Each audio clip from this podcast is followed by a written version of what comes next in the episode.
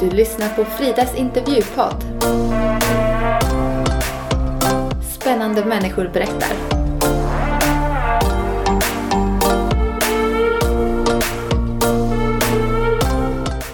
Det är en stor ära för mig att få intervjua Jonas Helgesson. Denna man har otroligt med visdom och humor att dela med sig av.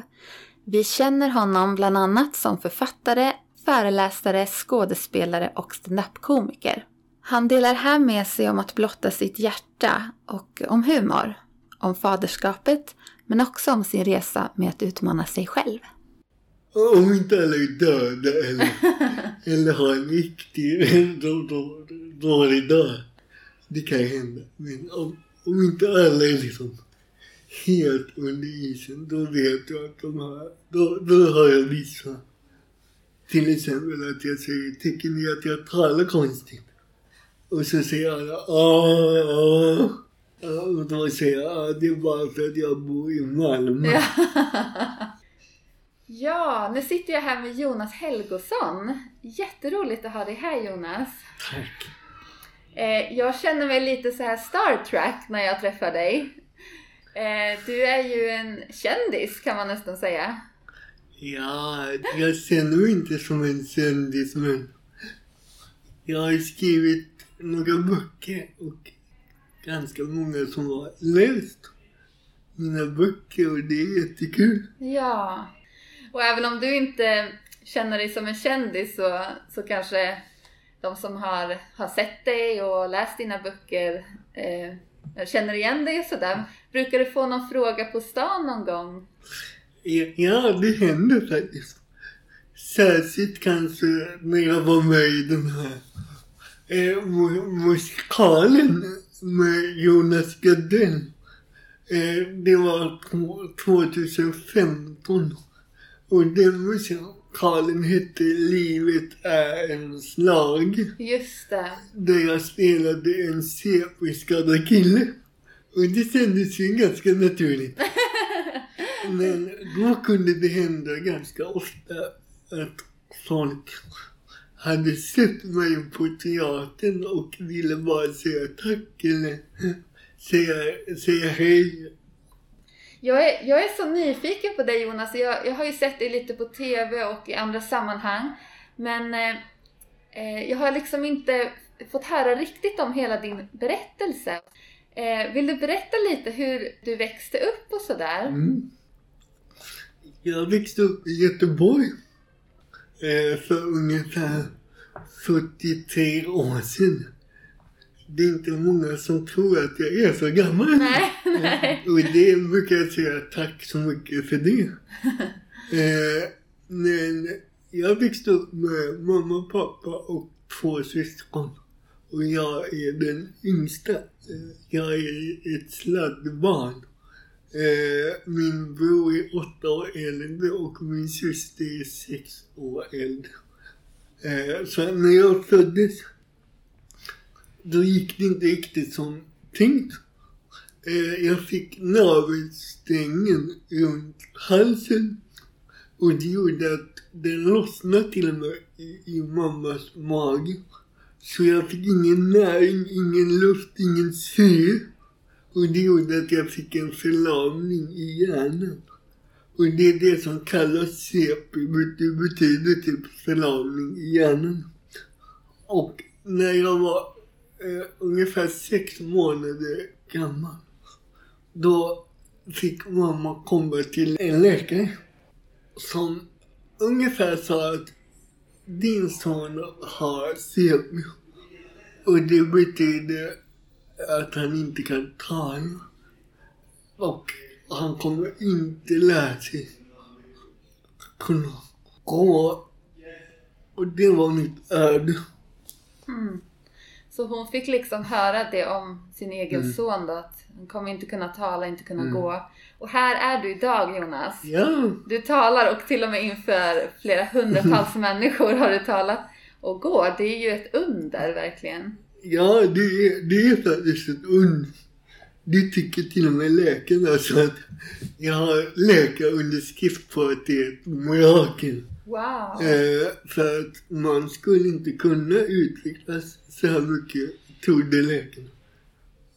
Jag kan säga att det kanske inte bara är ett mirakel. Det är ett mirakel plus mycket jobb, mycket kamp, mycket envishet och framför allt mycket kärlek Mm. ifrån mina föräldrar. Mm. Jag minns att jag fick höra lite om hur din mamma kämpade för dig. Mm. Eh, vill du berätta lite om hur, hur de kämpade för dig som, som liten? Ja, min mamma är inte den där, vad kallas det, cyklingmamman kanske inte det heter. Den där curlingmamman. Utan mamma hade någon slags magkänsla. När, när det var läge att bara inte utmana mig. Men i vissa lägen så var det faktiskt läge, tyckte mamma, att utmana mig att lära mig olika grejer och idag är jag väldigt tacksam att jag fick både omsorg och utmaning och det är det jag brukar tala om när jag är ute och föreläser. Alla människor behöver både och. Man behöver både känna sig älskad bara för det man är. Inte det man gör, inte sina prestationer. Men man mår bra också av att utmana sina begränsningar ibland och att upptäcka att vad man faktiskt kan lära sig. Mm. Verkligen sant. Och vad många som, jag tänker, som du kan få tala in och uppmuntra utifrån din situation för andra människor. Ja, det är det, det, är det jag gör. Det är mitt jobb. Ja. Jag skriver böcker och sen är jag också ute och talar om mitt liv. ja. Det, för mig låter det som typ världens bästa jobb. Vad tycker du? Ja, på pappret kanske det kan låta världens bästa jobb och jag, jag, jag gillar det jag gör. Men det är också lite blottande att om du har ett så kallat vanligt jobb, jag vet inte vad det är, men om, om man har ekonomijobb, det är inte det att du behöver blotta ditt hjärta varje dag du jobbar. Men för mig så måste jag, eller jag inte måste, men jag har valt att blotta mig. Mm. Bara för att jag tror att det kan hjälpa andra. Om jag säger att jag brottas, om jag säger vad som är tufft i mitt liv, Mm. Om jag säger vad jag har lärt mig, om jag säger om de fördomar jag har mött, så kanske det kan hjälpa andra att Ja. bli starkare och att känna kärlek till den man är. Mm. Så sant. Och på tal om fördomar och sådär. Mm.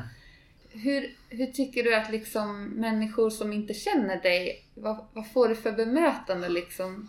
När man har en CP-skada liksom? Jag brukar säga att jag lever ett dubbelliv. De som känner mig tycker att jag är ganska normal. Mm. De som inte känner mig, där tar det tid att upptäcka att jag är normal. Mm. Och det är just i det glappet som fördomarna kan komma. När man inte vet, när man inte känner sig säker. När man tolkar mitt tal som att jag är knäpp eller man tolkar min kropp som att jag alltid vill ha hjälp eller att jag alltid... Att man tycker synd om mig. Så att jag möter fördomar av de som inte känner mig. Mm. Och jag brukar säga att jag har någonting som kallas 10 minuters principen. Ja. Alla människor jag träffar mindre än 10 minuter. Och det gör man ibland när man tankar bilen eller är på ICA eller när det ringer någon försäljare eller när man... Ja, det är många man träffar bara 10 minuter. Då kommer fördomarna ibland.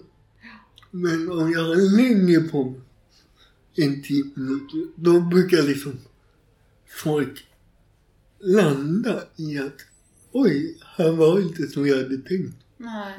Han, han var ganska normal. Mm. Och det tänker jag är en bra lärdom för alla också. Vad snabbt vi dum med varandra som människor liksom. Och, Ja, mm.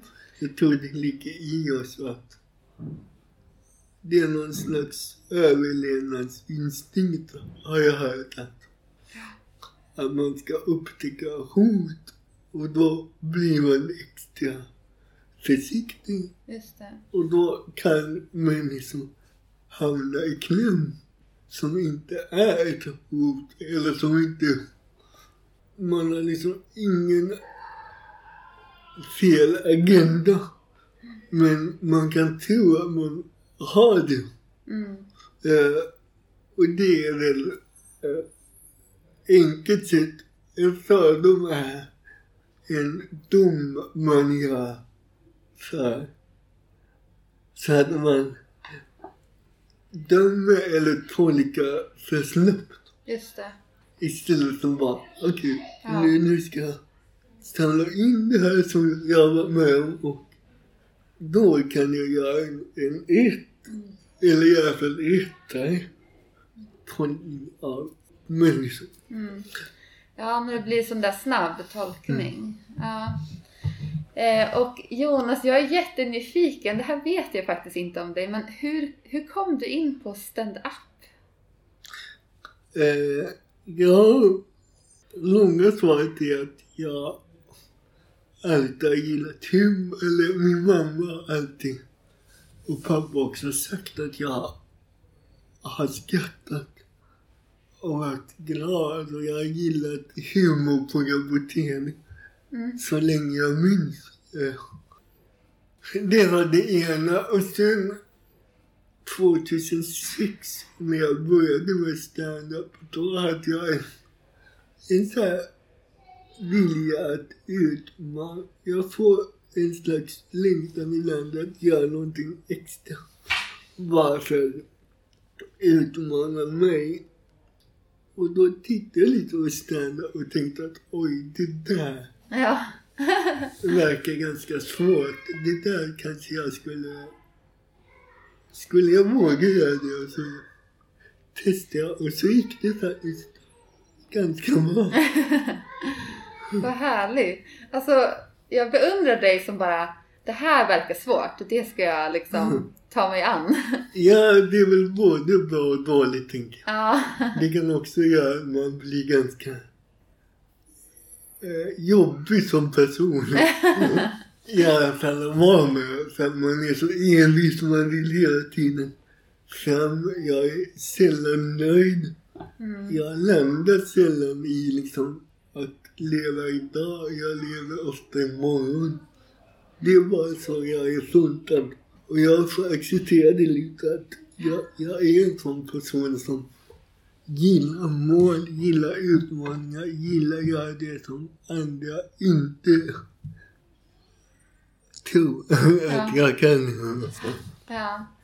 Och eh, jag skulle ju hellre leva som du då, att så här, faktiskt vara driven och ehm, ja, men, ha mål och leva för mer än bara...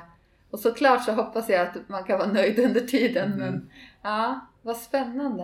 Eh, på tal om mål och så, är det något som du siktar på imorgon nu eller så här framåt? Ja, jag håller på, det är kanske dumt att jag säger detta men jag håller på att skriva en deck, deckare. Oh wow! Det är också en grej som jag aldrig har gjort innan. Som är ganska svårt kan jag säga nu när jag har gjort halva. Så det sitter jag med. Vad spännande, det ser vi fram emot. Ja, Ja. det är inte säkert att Nej. det, men jag, jag Men du håller har på. påbörjat. Ja, Mm. det är superinspirerande tycker jag.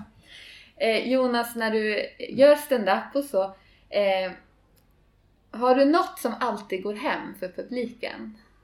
Ja, det har jag nog. Jag har tagit en del skämt hundratals gånger. Så jag vet att om inte alla är döda eller, eller har en riktig då, då, dålig dag. Det kan hända. Men om, om inte alla är liksom helt under isen, då vet jag att de har, då, då har jag vissa Till exempel att jag säger, tycker ni att jag talar konstigt? Och så säger alla, ah, ah. Och då säger jag, ah, det är bara för att jag bor i Malmö. Ja. Alltså den vet jag fungerar. Ja, ja. Så jag har vissa grejer som jag vet. Och sen brukar jag ha nya grejer som jag inte vet. Mm. Som jag testar lite. Mm. Vad kul att testa lite ibland. Så Mm. Ja. funkar det här eller inte liksom? Och det är också väldigt... Stand-up inte så nådefullt. Nej, För att man får veta direkt just det. om folk skrattar. Då är det bra. Om folk är tysta. Då är det väldigt... Då märker man det så snabbt.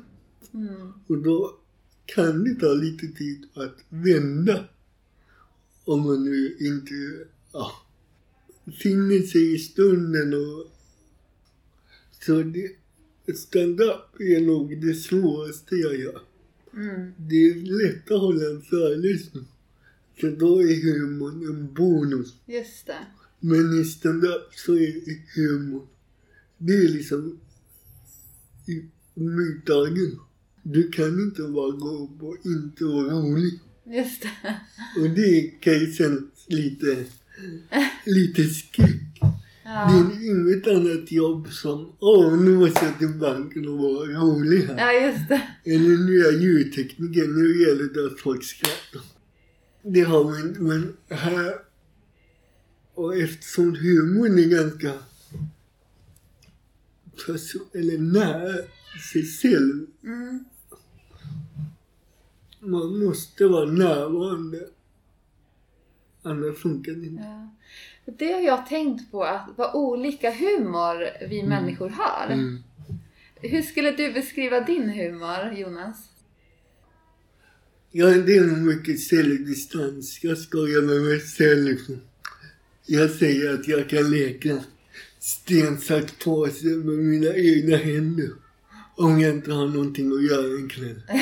Och det är ju kul eftersom det är lite sant.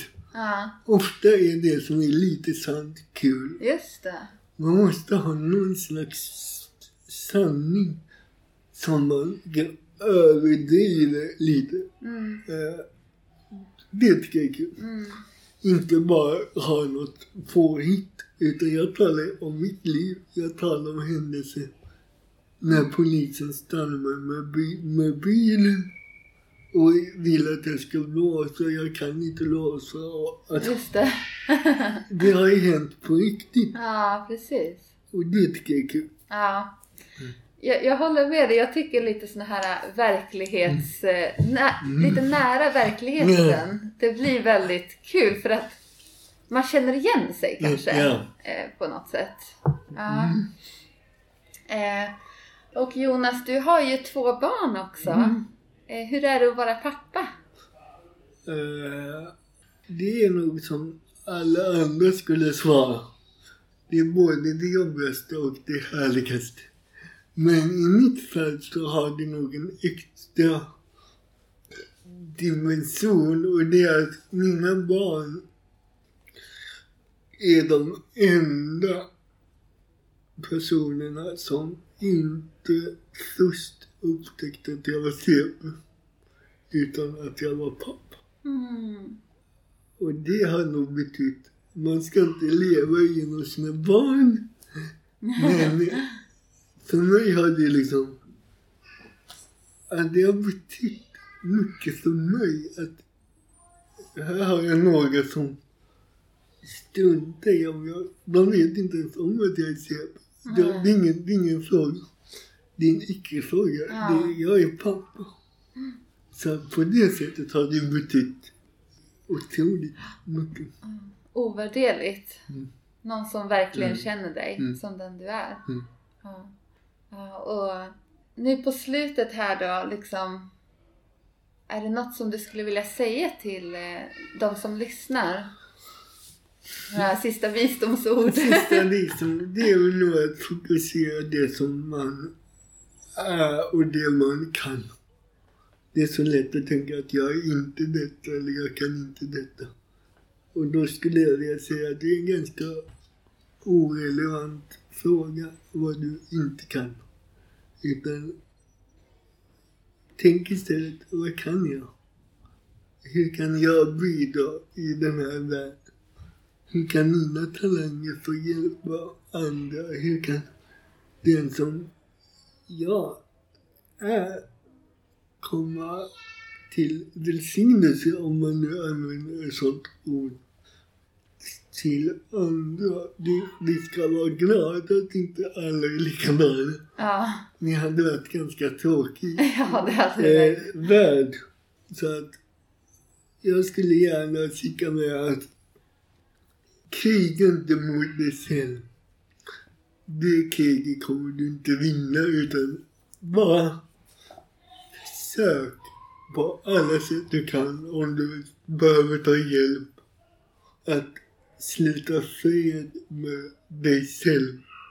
Så att det förstår du kan börja leva.